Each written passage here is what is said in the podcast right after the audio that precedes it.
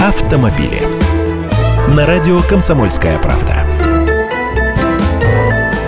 Здравствуйте! За отсутствие техосмотра предлагают лишать прав. Сенатор Виктор Озеров внес законопроект, по которому водителей, не прошедших техосмотр, будут наказывать штрафами в 500-800 рублей, а за повторное такое нарушение в течение года на 5000 или даже лишением прав на 1-3 месяца.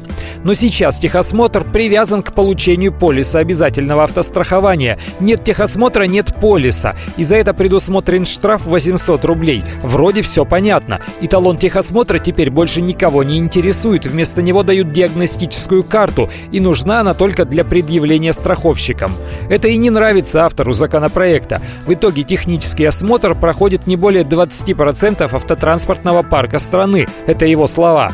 Можно подумать, когда техосмотр мы должны были проходить в ГАИ, из-за его отсутствия скручивали номера, все по-честному ездили на ТО.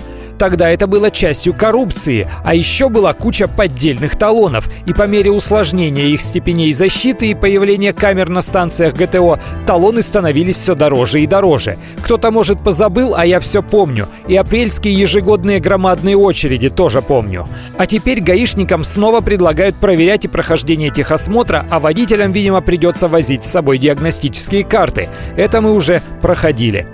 Я Андрей Гречанников, эксперт «Комсомольской правды». С удовольствием общаюсь с вами в программе «Дави на газ» ежедневно по будням в 8 утра по московскому времени. Автомобили.